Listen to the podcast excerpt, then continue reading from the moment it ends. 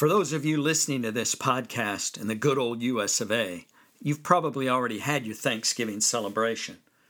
For those of you in Canada, your holiday was celebrated, well, about a month and a half ago. And for those listening in France, you're just dumbfounded about the things we eat on this day, year after year. This year, Thanksgiving will be easy for me.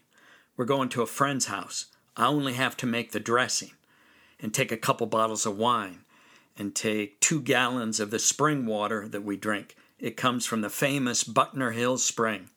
Well, not very famous, but it is pure and delicious. This is Ernie Johnson, founder of Anashira.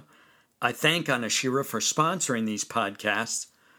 We've celebrated our seven month anniversary of these stories. I just realized that. Boy, it's passed quickly. We have a little different experience for you today, so let's get into this week's story from Anashira.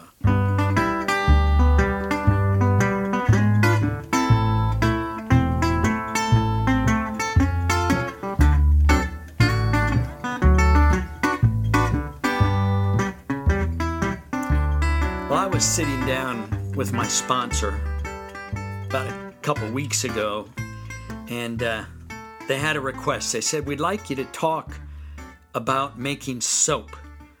Christmas shopping season is coming, and people will be thinking about what to buy, and it's probably a good time to tell them how you do it.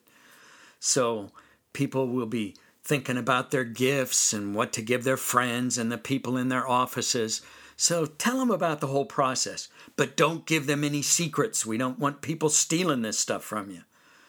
Okay, you know, I'd really rather be talking about getting attacked by fire ants in the Amazon rainforest or goose stepping through East Berlin in front of a bunch of Russian soldiers when I was a kid or waking up backpacking high in the Sierra Nevadas one morning to see a rattlesnake coiled about a foot and a half away from my head.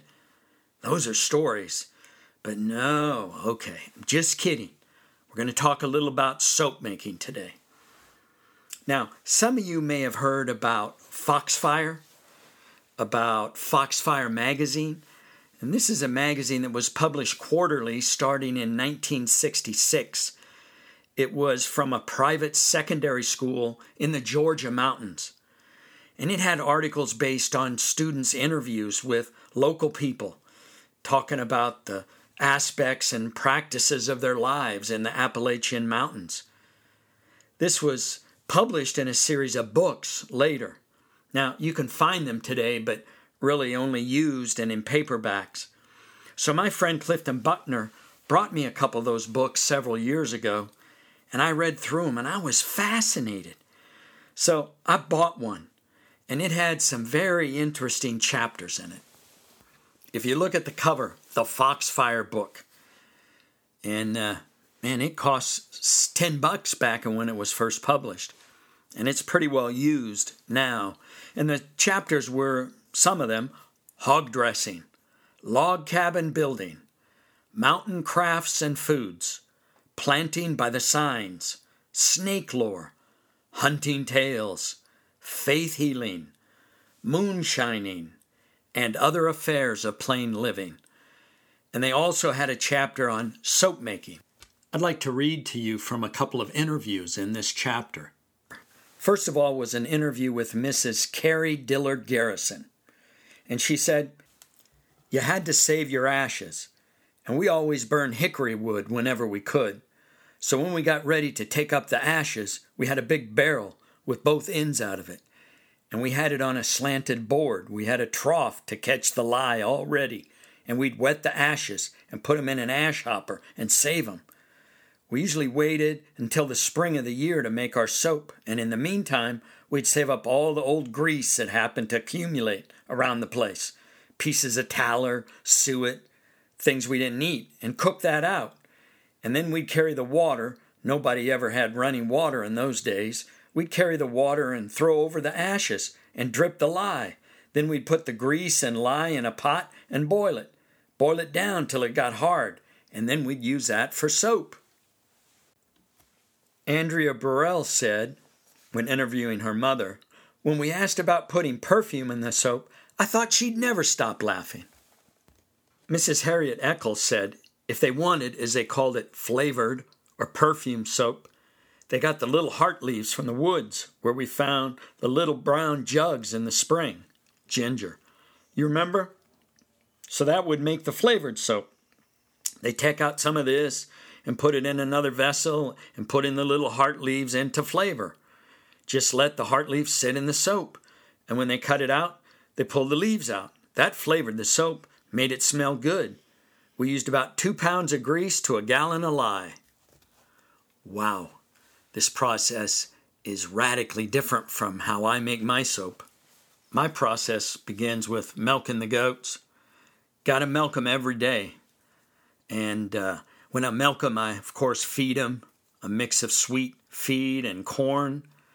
And I take them treats. I've told you about this before.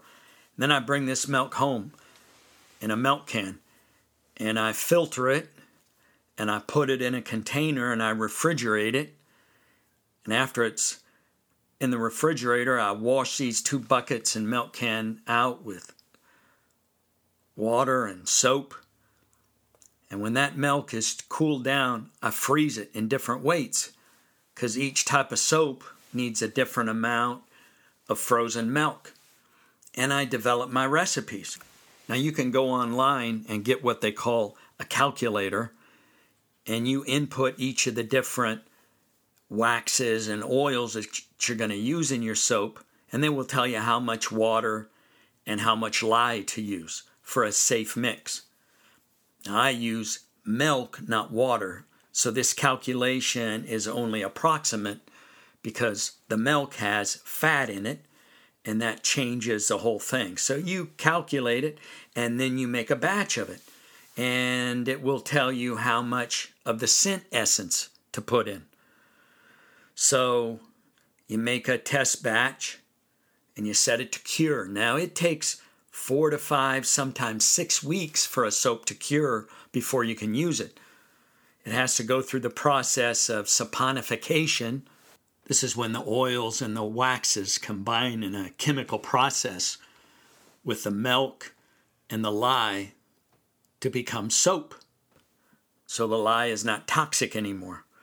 And uh, after you do this, then you can try this soap and you see if you like it. Now, nine times out of ten, after you make a first batch, no, let me change that. Ten times out of ten, it isn't right. So you decide what you're going to change and you make another batch. And you sit and you wait four to six weeks.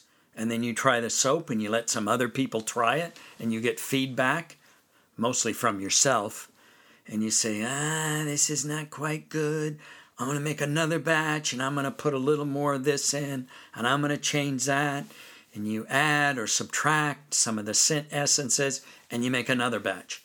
So I've got one batch of soap one type that I've been developing for two years. And uh, it's just right now at the point where I'm going to put it on the market. So let's talk about some of the ingredients that go into this soap. If you've bought any of my soaps or you go online, you can see the ingredients in each of them. And I use a different mix of ingredients for each soap. And I choose them for certain properties they have. Now, every one of my soaps contains olive oil. I like olive oil, it has antioxidant properties. These are legendary for nourishing the skin and fighting the signs of aging. It's extremely mild, combines well with other oils. I use shea butter. This originates from a nut bearing tree in Central Africa. It has a buttery texture and easily soaks into the skin. Coconut oil is great for soothing dryness and even irritation from rashes. Uh, it not only brings a temporary relief to the skin, but it yields a nice fluffy lather. Uh, I forgot to tell you about olive oil. The olive oil we use here is the same olive oil that we cook with and that I use in my salad dressings. That's how high the quality is. Castor oil is an effective moisturizer and emollient it increases the skin's elasticity And you know, any of these ingredients, if you just take them and rub them on your skin one at a time, you'll see your skin feels better, it looks better. I use rice bran oil. It is said that it improves the skin's elasticity, making it appear more youthful and plump, and it boosts the skin's natural regenerative process. Macadamia nut oil protects the skin and produces a stable conditioning lather. Babassu oil has anti inflammatory and antioxidant properties. It also helps harden the soaps. I use avocado oil. It is said to nourish the skin with essential vitamins and make it glow. It has beta carotenes and lipocene, two of the organic compounds found in large quantities within it. Sunflower oil is rich in vitamin E, which improves the skin's health and helps regenerate cells. And these are some of the properties of the ingredients in my soaps. I'd like to mention here some of the things that I don't use. I don't use animal fats or any animal products. I don't use any petroleum based products. I don't use palm oil, although it's very cheap, but it's causing loss of habitat for mountain gorillas and orangutans in Sumatra and the mountains of Borneo. I don't like what this is doing to our world, and I won't use that product. So I take a big pan and I chop up a bunch of ice and I put it in this pan. Then I put another pan over it and in that pan, I take the frozen goat's milk, which I've crushed, and I put it in that pan. And then I add the lye crystals, mixing it slowly. It takes about 10 minutes. Carefully, I mix the lye with the frozen soap. Now, if I didn't freeze the soap, the lye would react with the fat in the milk and it would burn it and you would never be able to make a good soap from it. So I mix this up carefully. Before I do that, I've measured out all the oils and the waxes and I brought them up to a certain temperature in a pot. I have a big pot I use. I didn't tell you, I wear safety glasses, a long sleeve shirt, rubber gloves. Um, very careful not to get this lye anywhere where my family could touch it or my dog.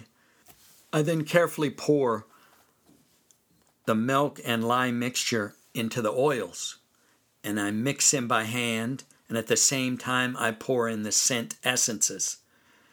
And I do this for four minutes. Uh oh, that's a trade secret. These people are going to be upset at me for telling you that. For an indeterminate period of time, I mix them. I then take a stick blender and uh, electric blender, and I use that to mix it up thoroughly. And you have to get it to a certain point. It's called trace, and different soaps have a different trace period. So uh, you mix it and you mix it, and it, it will look like if you put a knife into it, it'll look sort of like uh, it'll look like pancake batter. When it hits that point, then you have to pour it. If you mix it too little, uh, it won't turn into soap. If you mix it too much, it will start to solidify and you cannot pour it in your molds. So you then pour it ladle by ladle and you go through each bar of soap has its own mold and I make a bunch of molds. And then you take it and I put a fan on it to keep the air circulating. I have these on a table and I let it sit for one day, maybe two days, sometimes three days, depending on how quickly it sets. And then you can remove it from the mold and you put it on put it on a grate and you let it sit. And it sits for uh, four weeks and you test it. And the way to test it to see if uh, all the lye has been converted into soap put it, you touch it with the tip of your tongue, and if your tongue tingles, uh, then it needs more time. And it's not a very tasty process, but it's fairly accurate. So I have soaps curing in the house in several rooms right now, uh, in three places, in fact. So here's my challenge. Now, this soap will last for a long time. Um, it doesn't go bad. But the scent essences evaporate. So, because these are so delicate, soap will last for only a certain period of time and the essences lose their strength. And at that point, I won't sell it anymore. So, this is going to be our first Christmas. And I don't know how many soaps I'm going to sell. I don't want to have too many. I don't want to have too few. So I'm doing a lot of calculations and I hope I have the right amount. So I'm already getting big orders for Christmas and I want to encourage you to go to anashira.com and make your purchases as soon as you can so you get the soaps before I run out of them. Be sure to use your discount code STORIES15 and you'll get your discount of 15%. Okay, Anashira, I thank you for your sponsorship. Every now and then you tell me what to feature in my podcasts, and I do it. Mostly you leave me on my own. Folks, I thank you for buying our fine soaps and for listening to these stories from Anashira.